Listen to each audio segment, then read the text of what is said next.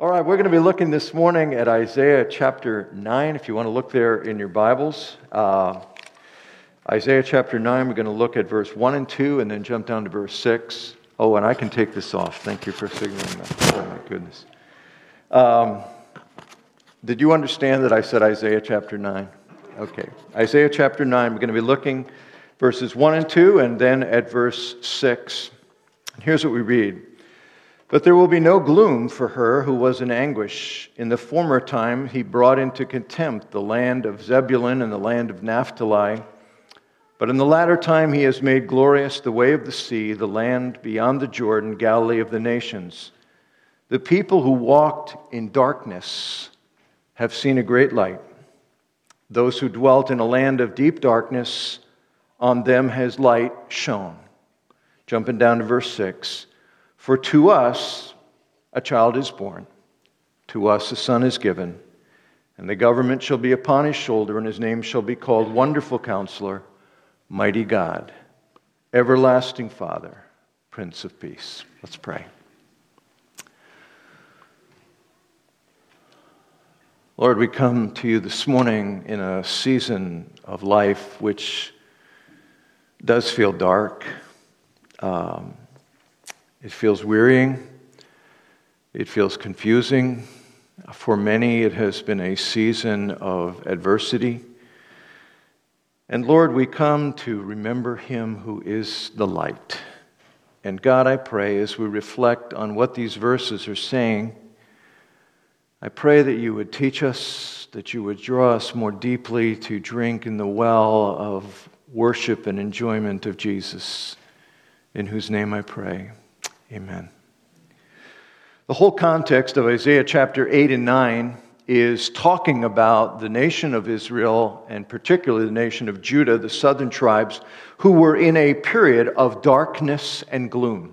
As a matter of fact, at the end of, of Isaiah 8, the verses just before the ones I read, it says this and they will look to the earth, but behold, distress and darkness, the gloom of anguish. They will be thrust into thick darkness. This is the scene. People are, are living in a time of darkness and gloominess. And this metaphor is one that is the foundation to the promise that a light will come that will dispel darkness. What I'd like to think this morning, and then we're going to, it's going to form the basis of our study this morning, is to think about the metaphor of darkness. Because throughout the scripture, this metaphor is used in our lives, and it's talking about how God enters our life to dispel our darkness. But there are three metaphors, three senses of the metaphor of darkness that I think are used not only biblically, but psychologically, and that we, we sense in our own lives. Number one, when we talk about darkness, we're talking about a lack of sight. That you put out your headlights in a dark, light, a dark night and you can't drive because you have no capacity to see. Uh, lack of sight is a prominent sense of the metaphor of darkness. A second one is lack of security. We fear the dark. We feel afraid far more and unsafe because of unknown dangers at nighttime, right? I mean, you, you don't see kids that are particularly concerned about what's under the bed in the afternoon nap or what might be lurking somewhere else. The, the concept is nighttime can be scarier because it's darker. The third aspect of darkness as a metaphor is that it refers to a lack of hope. This is actually the one that is particularly used here in Isaiah 8 and 9. We talk about She's in a dark place. He's, man, it's a dark mood he's bringing today. The sense of darkness is manifested in all those three things, and that's going to be what we look at this morning. But you'll notice here, there is a promised light here and in other passages of the scripture, and it is not a what, it's a who. Here's what he says The people who walked in darkness and in, in verse 2 have seen a great light. Those who dwelt in a land of deep darkness, on them has light shone. Verse 6 For to us a child is born, To us a son is given. Matthew quotes this passage in Matthew chapter 4 when he's when he, it, it is a situation where Jesus is going into the, the very regions of Zebulun and Naphtali that are recorded here. And he says this in Matthew chapter 4 Jesus went and lived in Capernaum so that what was spoken by the prophet Isaiah might be fulfilled.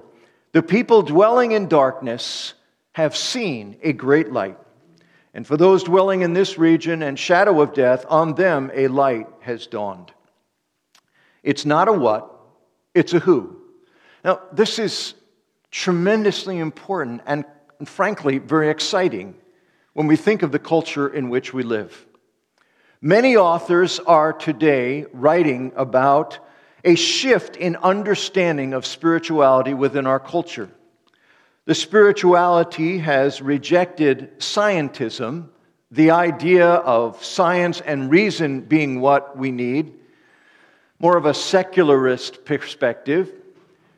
This new spirituality, though, which is a really heightened spirituality, also rejects what we might call moralism or religiosity. Um, Many people will say to you, I, am sure probably every person in this room and everybody working online has talked to somebody that has said, Yeah, I, I'm, I'm a spiritual person, but I'm not religious. And there are more nones that are answering the question, What religion are you? than at any time in American history. People are rejecting religion, and yet there is this explosive spirituality or interest in spiritual things in our culture. This can be a tremendously exciting thing as we think of biblical truth. For the gospel says, Come meet a person, come and see Jesus. Jesus directs attention to himself, not to a religion, to a relationship. Jean Twenge, the professor of psychology at San Diego University, State University, wrote the book The Me Generation.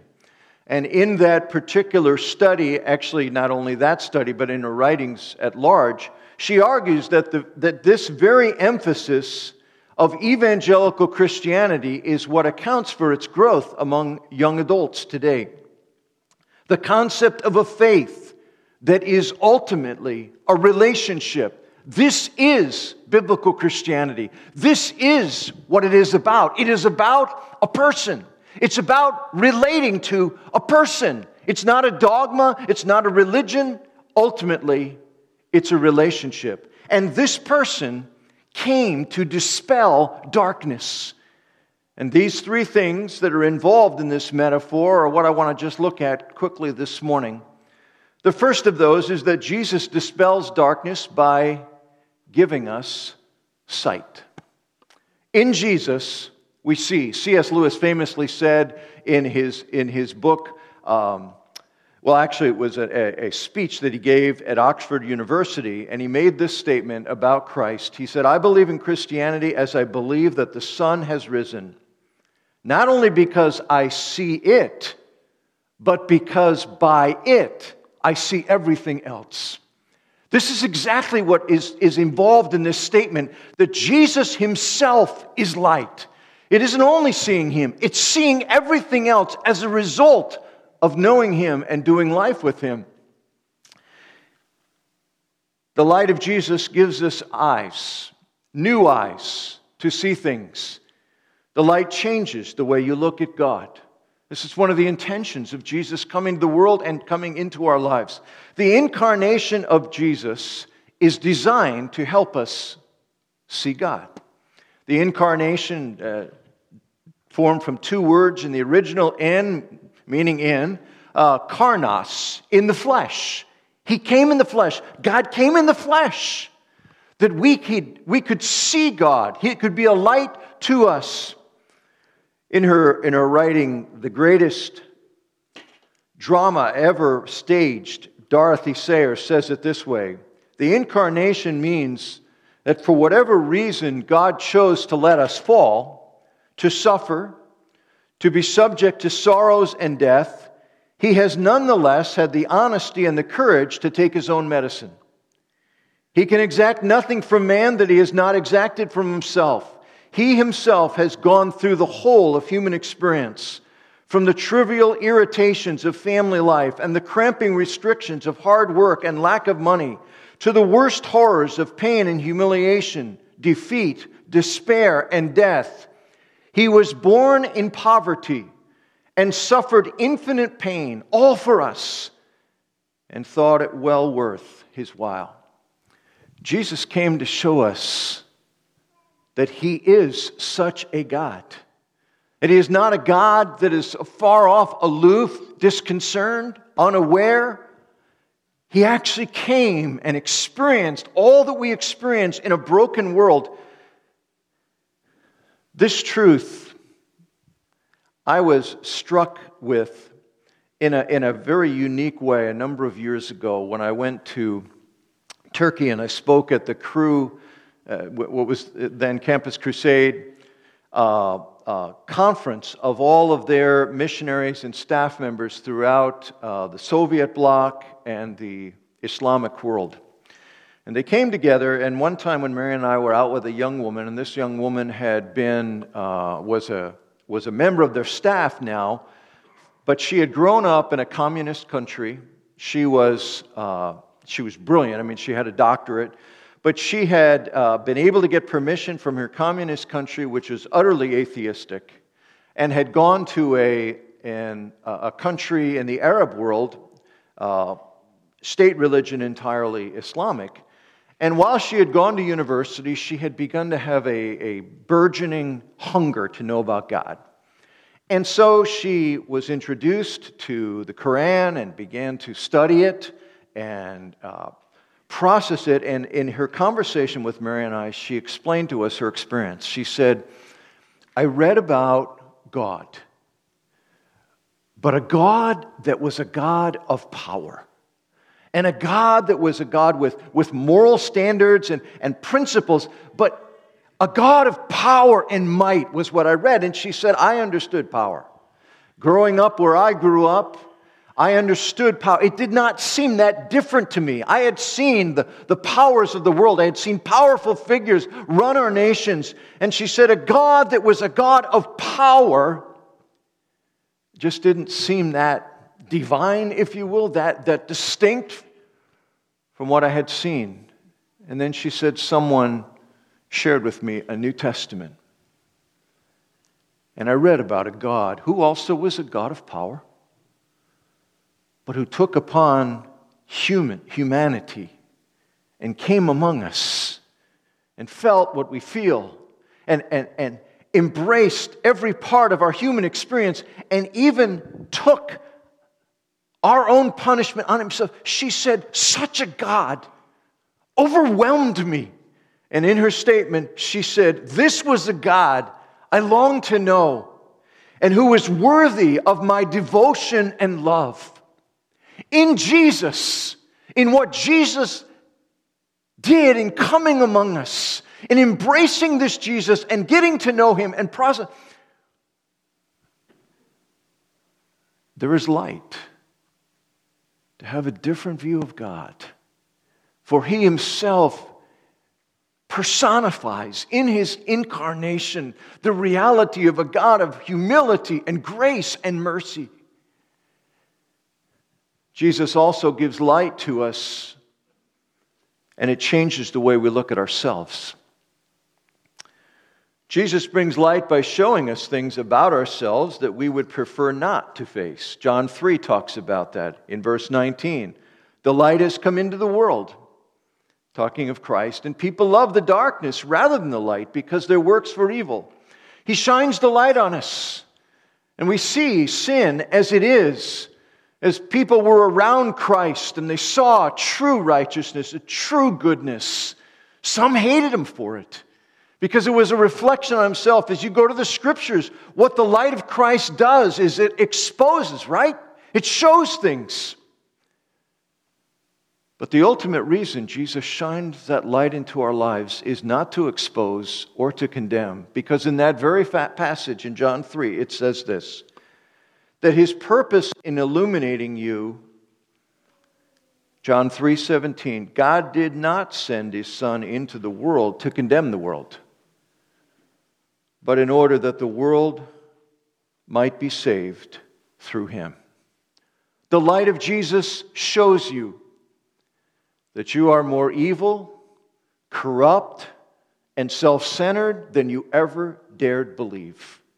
But it also shows you that you are more valued and accepted and loved than you ever dared hope. This is the light that Jesus brings. It enables us to embrace all the ugly, all the broken, because the one who knows us most says, I want that boy. I want that girl. I, I, I want them enough that I will come among them and become them and be a substitute for them, that they can know me and do life with me.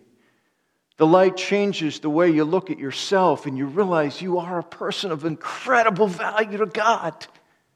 So much so that He would come in your brokenness to rescue and save. The light gives us sight in changing the way you look at other people. C.S. Lewis, again, this time in his book, The Weight of Glory, says this, uh, I just think so powerful. Here's what he says There are no ordinary people. You have never talked to a mere mortal. Nations, cultures, arts, civilizations, these are mortal, and their life is to ours as the life of a gnat. But it is immoral, immortals whom we joke with, work with, marry, snub, and exploit. Immortal horrors or everlasting splendors. This does not mean that we are to be perpetually solemn. We must play, but our merriment must be that of a kind, and it is in fact the merriest kind, which exists between people who have from the outset taken each other seriously. No flippancy, no superiority, no presumption. There are no ordinary people, he says. We are all eternal beings, everlasting beings. We are all people created in the image of God. God made them all. He values them all, just like He does you. They are evil, corrupt, and self centered, just like you. But they are also, just like you, those who, the more they don't know how much God loves them, the more they will feel condemned and unlovely and driven to be meaningful in a thousand ways, and will have terrible triggers that are the result of their neediness and brokenness, just like you. What they need is to know God's love, His forgiveness and whether their names are Eminem or LeBron, Ryan Reynolds or Beyonce, Nancy Pelosi or Donald Trump, Vladimir Putin or Mother Teresa, they are valued by God, made in the image of God, desperately needing mercy and acceptance from God that can ultimately be found only in repentance and faith in Jesus Christ. And the light of Jesus comes to dispel our darkness about people, about God, about ourselves. He gives us sight. Secondly, Jesus dispels darkness by giving us security. You know, darkness is, is frightening, right? Darkness is uh, it creates increased dangers. I don't worry very much about my wife going somewhere in the daytime, but if she's going some isolated place at night, I want to make sure the phone is charged. I want to know where she is. I want to know when she's going to get there. Why? Because darknesses increase at nighttime. Muggers are more bold at night. Robbers tend to hit your house at night. Darkness creates increased dangers. Darkness also creates imagined dangers. You developed imagined dangers because you can't see that they are not there. In every youth group, probably there has been this event. I had it way back when I was in high school with the, uh, we had campus life group at our church. About 40 kids were there. And they set up this obstacle course. And they chose me to be the, the guinea pig. And um, they showed me the obstacle course and they showed me, you know they, they're, they're putting a chair here they've got these things you had to step over here there was a table you had to crawl under here i mean all these things. And being an engineer's boy and also being fairly arrogant which is probably why i was chosen for the event i said well can i you know as i do it because they said you know remember where these are and go through it. And i said well can i check it out? So you know i, I measured it out i said all right 10 steps I was going to nail this baby. And so I started. And I was, I was awing myself. I mean, I was stepping over and I was going around and I wasn't hitting anything. And the campus life guy would give me, okay, you're getting close to the, you're getting close to the, the, um, the chest of drawers we put there and, and you got to step around that. And, and so he's helping a little, but honestly, I, I was pretty impressive not touching anything. Now, if you've been in youth groups, you know what was going on. And everybody's laughing. I didn't really understand it, but I'm. and by the way, I'm blindfolded. I guess you got that part. So I'm going, and finally, it's beginning to dawn on me I'm good, but I'm not this good. I don't even touch anything, I don't feel anything. And of course, now I'm realizing wait a minute. There's nothing here. They cleared the whole obstacle course, and I'm just stepping over and, you know, moving around and all this stuff, and there's nothing there. And so they're watching and looking. He looks like a buffoon.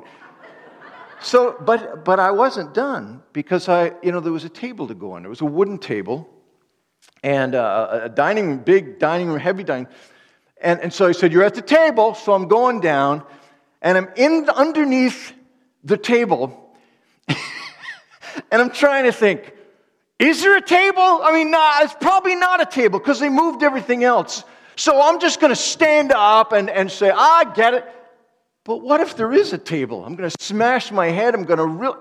So I, I went through, I, I, I, now I had imagined dangers. Even though I had thought I had resolved them, I wasn't sure. So I did the whole thing, and of course, the table was gone. And so I ran the whole thing through this this non existent obstacle course, but we have imagined dangers.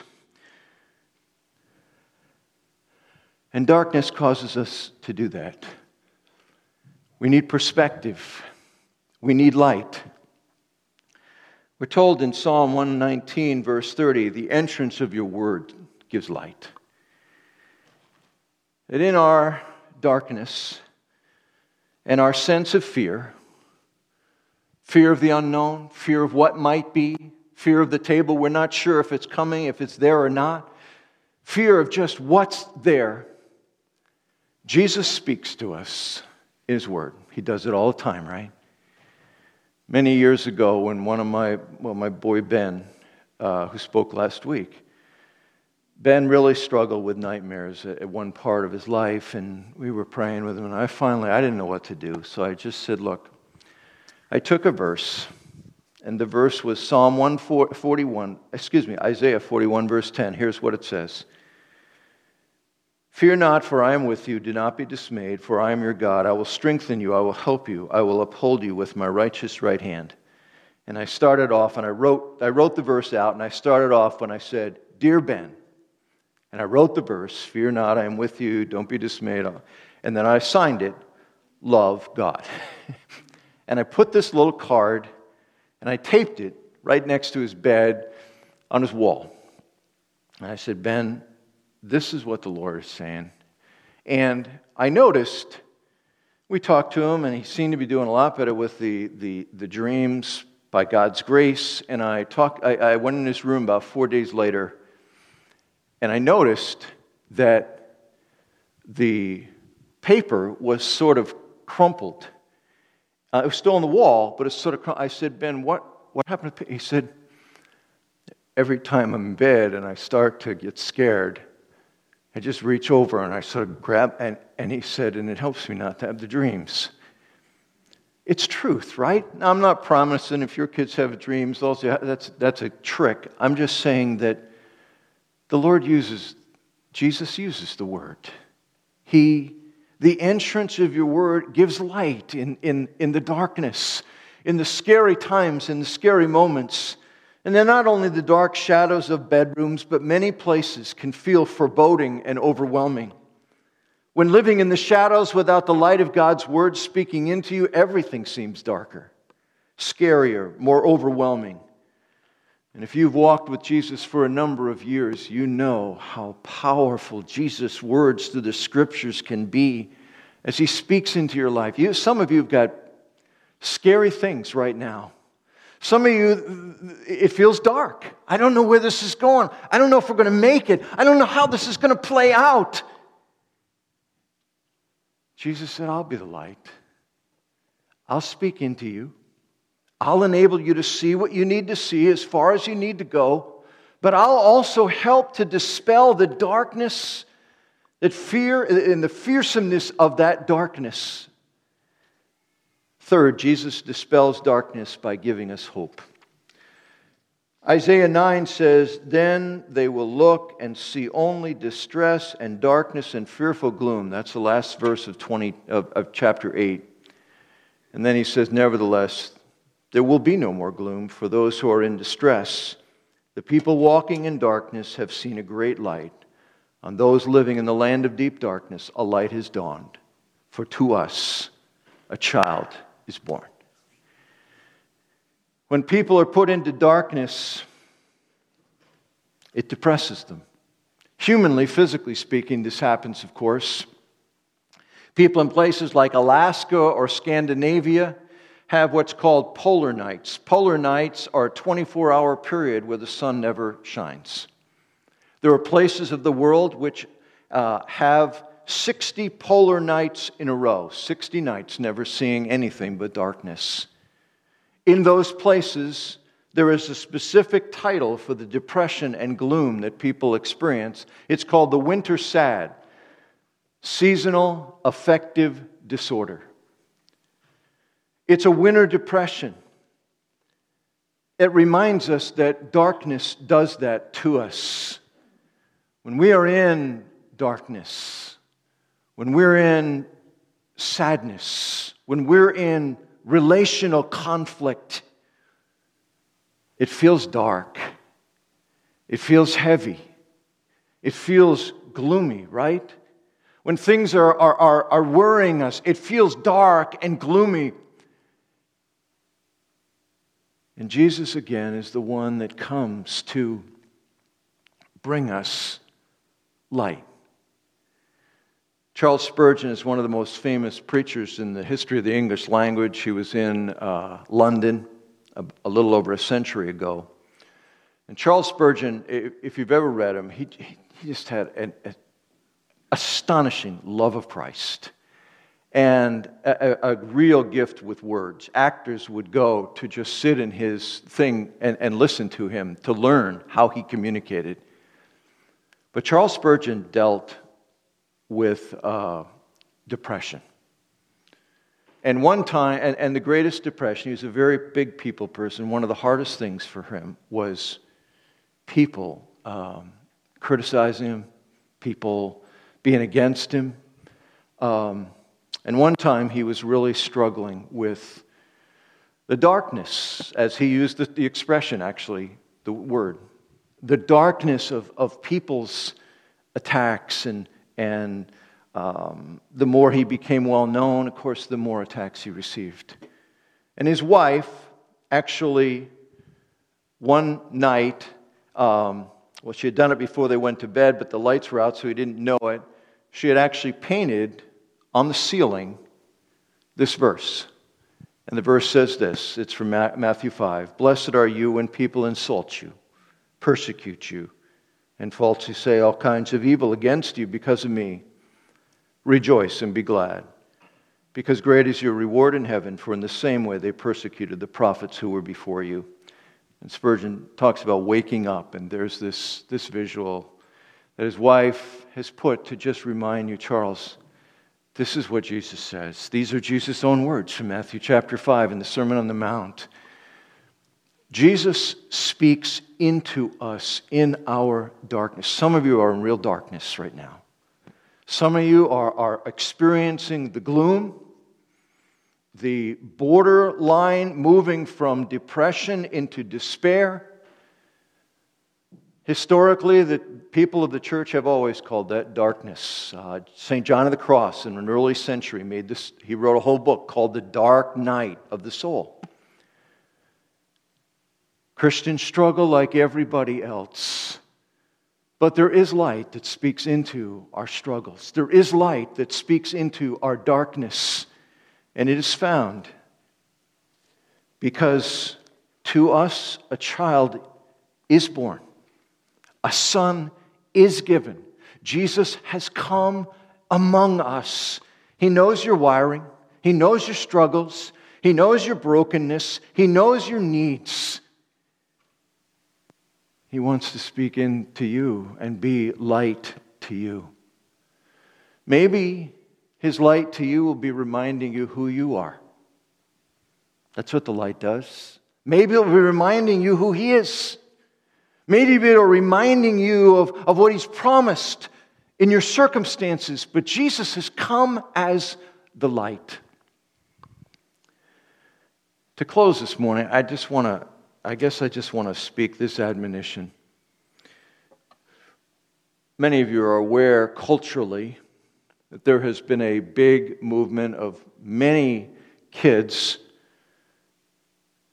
now millennials, some of them, that have left the church and left, uh, turned their back, many of them still very spiritual, but have renounced what they understand of Christianity. Maybe you're here in one of those. Maybe you're online in one of those. I just want to speak to you today.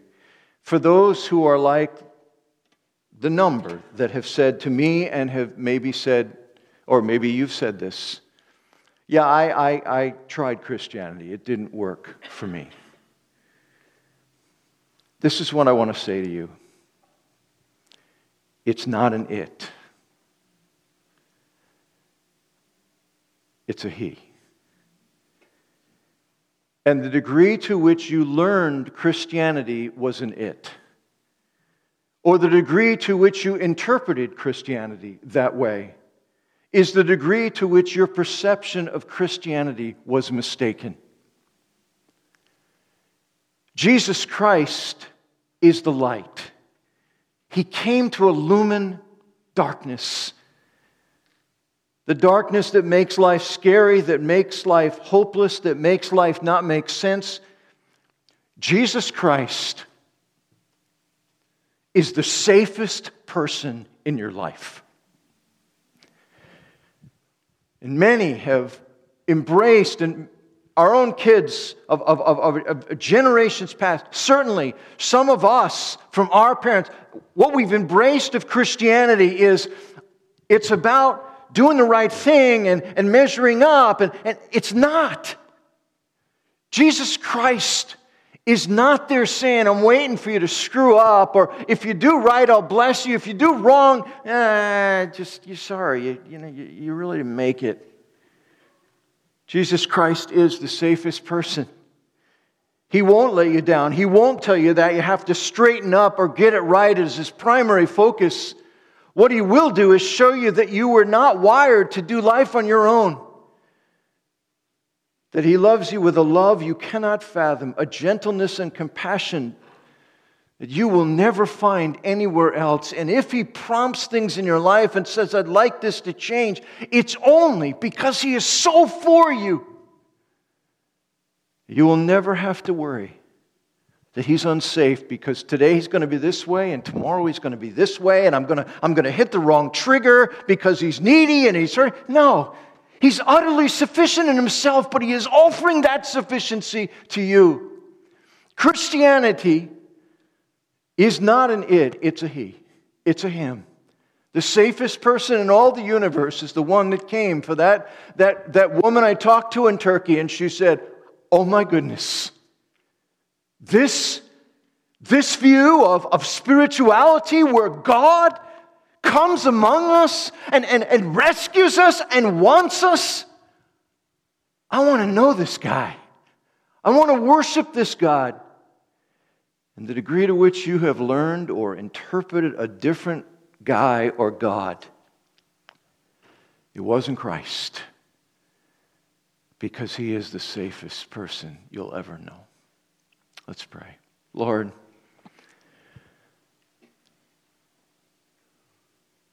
we all have darkness. We all need light. Thank you, Lord, that you chose this metaphor because it, it makes sense, it works for us.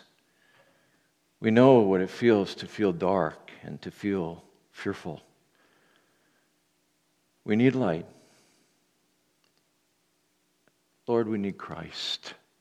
Lord, how I pray